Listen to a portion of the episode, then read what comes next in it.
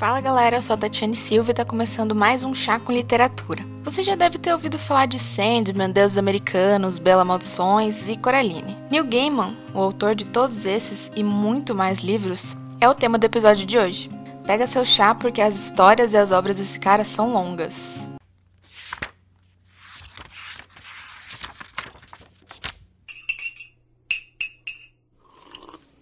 Fenômeno da cultura pop, amado por leitores sofisticados, mas principalmente por jovens que curtem uma boa fantasia.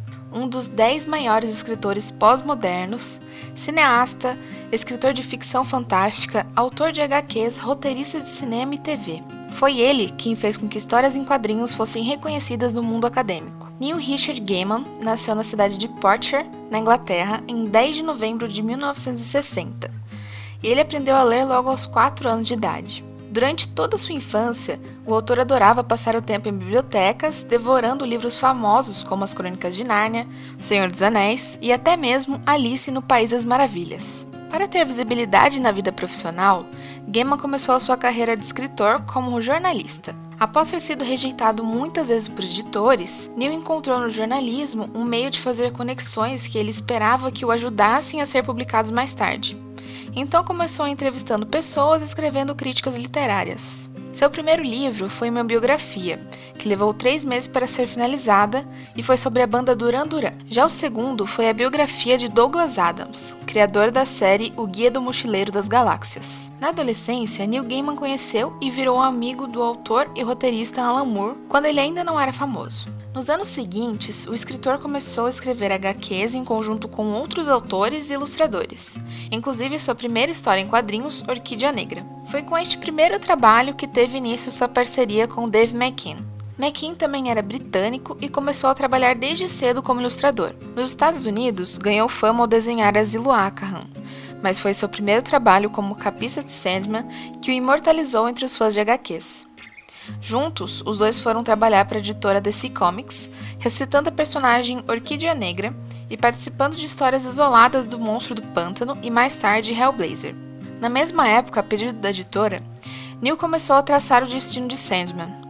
Por 75 edições, Gaiman e Sandman foram se tornando cada vez mais famosos. A série tornou-se o carro-chefe do selo Vertigo, sendo destinada a um público geralmente adulto que não queria mais ler revistas de super-heróis. Após o contrato, além de escrever roteiros para quadrinhos, o autor também se aventurou em livros de diversos gêneros, como romance, histórias infantis e histórias para adultos. Mundo afora, ele continuou seu brilhante trabalho, chegando até a substituir Alan Moore na série de quadrinhos do Miracle Man. Voltou para a literatura escrevendo o romance Belas Maldições em parceria com Terry Pratchett. Dentre as muitas criações de Gaiman, os livros da magia gerou algumas discussões. Os livros da magia contam a história de um garoto inglês, magro, de cabelo preto, que usa óculos e tem o potencial para ser o maior bruxo do mundo. Conhece esse personagem? Não, não é Harry Potter. É o Timothy Hunter. Os Livros da Magia é um título de uma minissérie escrita por Neil Gaiman e publicada pela DC Comics em 1990. Harry Potter e a Pedra Filosofal só foi lançado sete anos depois disso e as semelhanças são tão grandes que já abriu discussões sobre plágio. Porém, Gaiman nunca garantiu isso e afirmou que, abre aspas, o arquétipo do jovem feiticeiro tem vários outros precedentes na literatura. Fecha aspas. Gaiman chegou ao cinema com sua história Beowulf, e além de Sandman, fez muito sucesso com Coraline e outras histórias.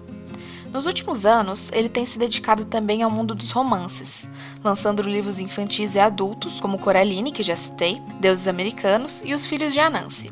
Nos quadrinhos, trabalhou em duas séries para a Marvel, ambas com sucesso bastante inferior ao que foi obtido no passado. Foram 1602 e Eternos. Neil Gaiman é conhecido como um bom multimídia, sempre explorando vários meios e em cada um desses meios sempre atingindo um público de várias idades. Para a TV, Gaiman roteirizou Neverwhere, uma minissérie exibida pela BBC, lançada aqui em um romance com o título de Lugar Nenhum.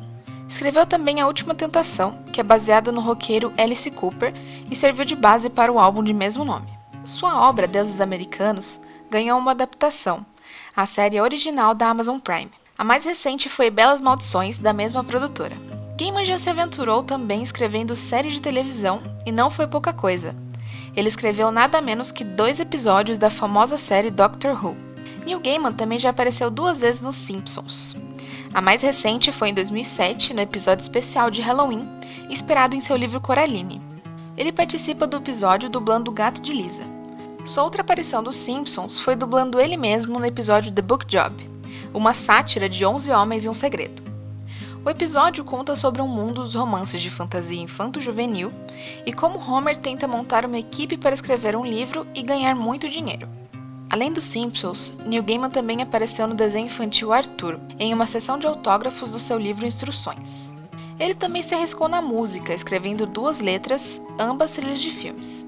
A primeira é One Time Thing, trilha do curta documentário The Last Days of Cinerama, de 2012.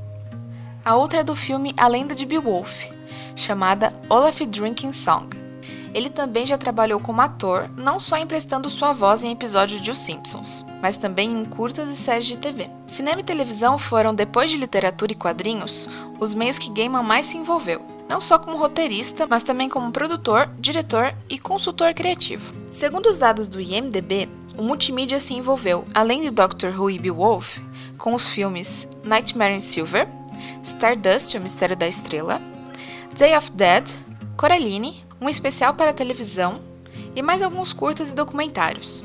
Em uma entrevista recente para o Hollywood Reporter, Neil Gaiman falou, aspas, por muito tempo venho dizendo que com o filme teremos que deixar tanta coisa legal de fora.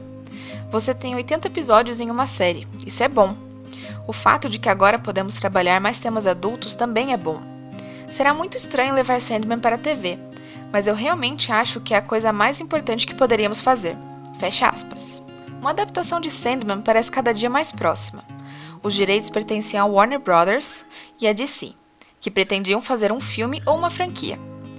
Atualmente não existem informações oficiais sobre o projeto, mas seguimos na expectativa. O currículo de Neil Gaiman é extenso, mas não acaba por aqui. Ele ainda desenvolveu o roteiro do game de Coraline. Ou seja, não é à toa o sucesso dele. Afinal, são poucos os autores que conseguem atingir tantas faces do mundo das artes. Voltando para a literatura, já são inacreditáveis 45 obras de Neil Gaiman já publicadas somente no Brasil. Aqui, a revista Sandman nunca foi publicada com frequência regular. A editora Globo foi quem começou a publicação em 1989, a qual foi difícil terminar. Chegou ao último número em 1998, mas enfim terminou. Depois, a editora Atitude tentou publicar a série, mas fechou suas portas depois de sete edições. A editora Brainstorm pegou o título e seguiu mais alguns sem concluir. Uma das editoras que terminou o Sandman foi a Conrad. Ela fez luxuosos volumes com o arco de todas as histórias. Mas quem segue republicando agora é a editora Panini. Falando em Brasil, a única vez que Gaiman teve medo de estar em palco foi aqui. Isso mesmo, em 1996, na peça de teatro de Sandman, ele foi levado pelos seguranças por conta da imensidade de fãs que correram para ver ele. Ah, também foi aqui que ele quebrou o recorde de autógrafos dados, indo até as duas da manhã em uma sessão e ficando sem voz até o dia seguinte. A arte de Neil Gaiman quebrou tabus e fronteiras tidas como invioláveis no mundo da crítica literária. Em cada história de Gaiman, acompanhamos personagens cativantes que partem em jornadas mágicas, muitas vezes para no fim descobrir que a resposta estava o tempo todo ali, dentro de si mesmo. Como se fossem artefatos mágicos, os livros do simpático inglês descabelado desapareceram durante anos das livrarias e das mãos dos leitores brasileiros.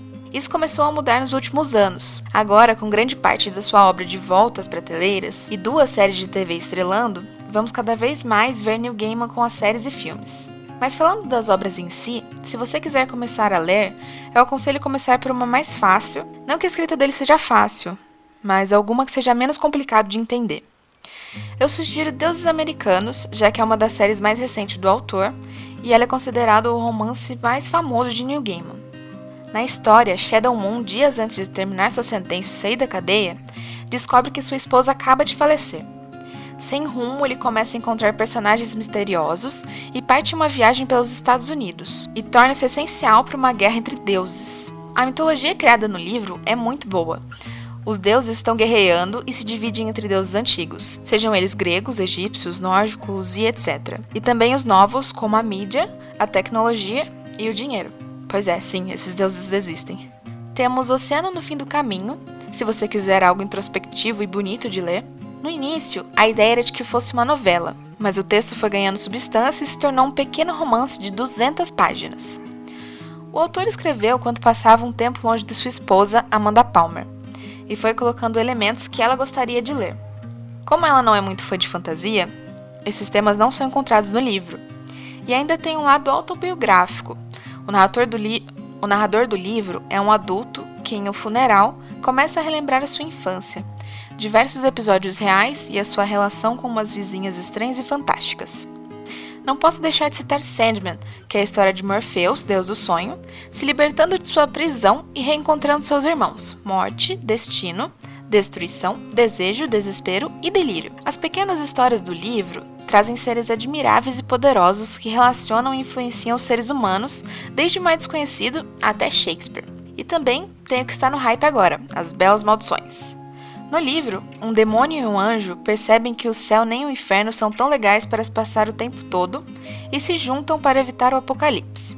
Além deles, eu posso indicar mitologia nórdica, que é uma história de Odin e Thor, contada de jeito diferente em seu livro mais recente, e Lugar Nenhum, que é o primeiro romance do autor, passando em uma Londres subterrânea, que é também uma ótima porta de entrada. Já para as crianças, eu posso recomendar Coraline, João e Maria e o Livro do Cemitério. Eles são uma ótima pedida. E para aqueles que precisam um pouco de inspiração, faça boa arte. O discurso de Neil Gaiman aos graduandos da University of the Arts, que se transformou nesse livrinho idealizado pelo designer gráfico Chip Kid.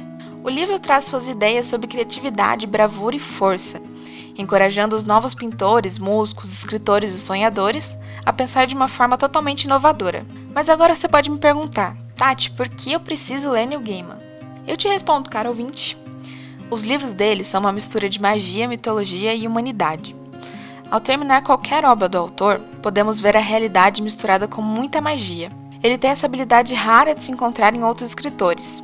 Tem uma escrita única que nos envolve até o final. Seja o leitor que chegou a ele pelos caminhos dos clássicos da fantasia, o leitor de quadrinhos, ou que se emocionou com os romances, ou até mesmo o leitor que prefere não ficção ou títulos premiados. Todos encontram em Gaiman um ponto de equilíbrio. Além disso, você vê nele, como te disse no começo, um artista multimídia. Ele transita tranquilamente por áreas como criação, romances, quadrinhos, infantis, contos, ensaios e até biografias. Ele expôs suas opiniões diversas vezes sobre grandes temas da atualidade, refugiados, política e feminismo. E também ele está presente nas discussões literárias sobre como a fantasia é vista injustamente como uma literatura menor. E claro, nós temos um escritor totalmente talentoso em nossa época, no auge de suas criações. O escritor que será lembrado mais para frente como um dos gênios e influenciadores culturais de nosso tempo, que nos ensina a ver mais camadas além da realidade material. Neil Gaiman traz uma leveza e profundidade por conseguir andar pelos campos mais místicos, mas ao mesmo tempo lembra o que há de mais humano dentro de nós. Se isso ainda não é suficiente, eu vou falar um pouquinho sobre o reconhecimento como artista perante a sociedade. Ele recebeu diversos prêmios, entre eles 14 prêmios pessoais como escritor ou defensor da liberdade, 4 prêmios de quadrinhos, 92 prêmios ou méritos por seus livros e outras obras. E ele ainda é patrocinador de duas entidades: The Open Rights Group, uma organização que defende os direitos da privacidade e da liberdade de expressão na internet, e The Science Fiction Foundation, fundação que promove a ficção científica e que reúne aqueles que leem, escrevem e estudam sobre ela. Hoje, com 57 anos, Gaiman é casado com Amanda Palmer e mora nos Estados Unidos.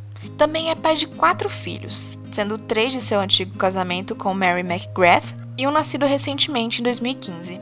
Te convenci que ele é um ótimo autor? Conta pra mim o que achou dele e desse episódio. Você pode me encontrar no Instagram, eu sempre estou nativa por lá.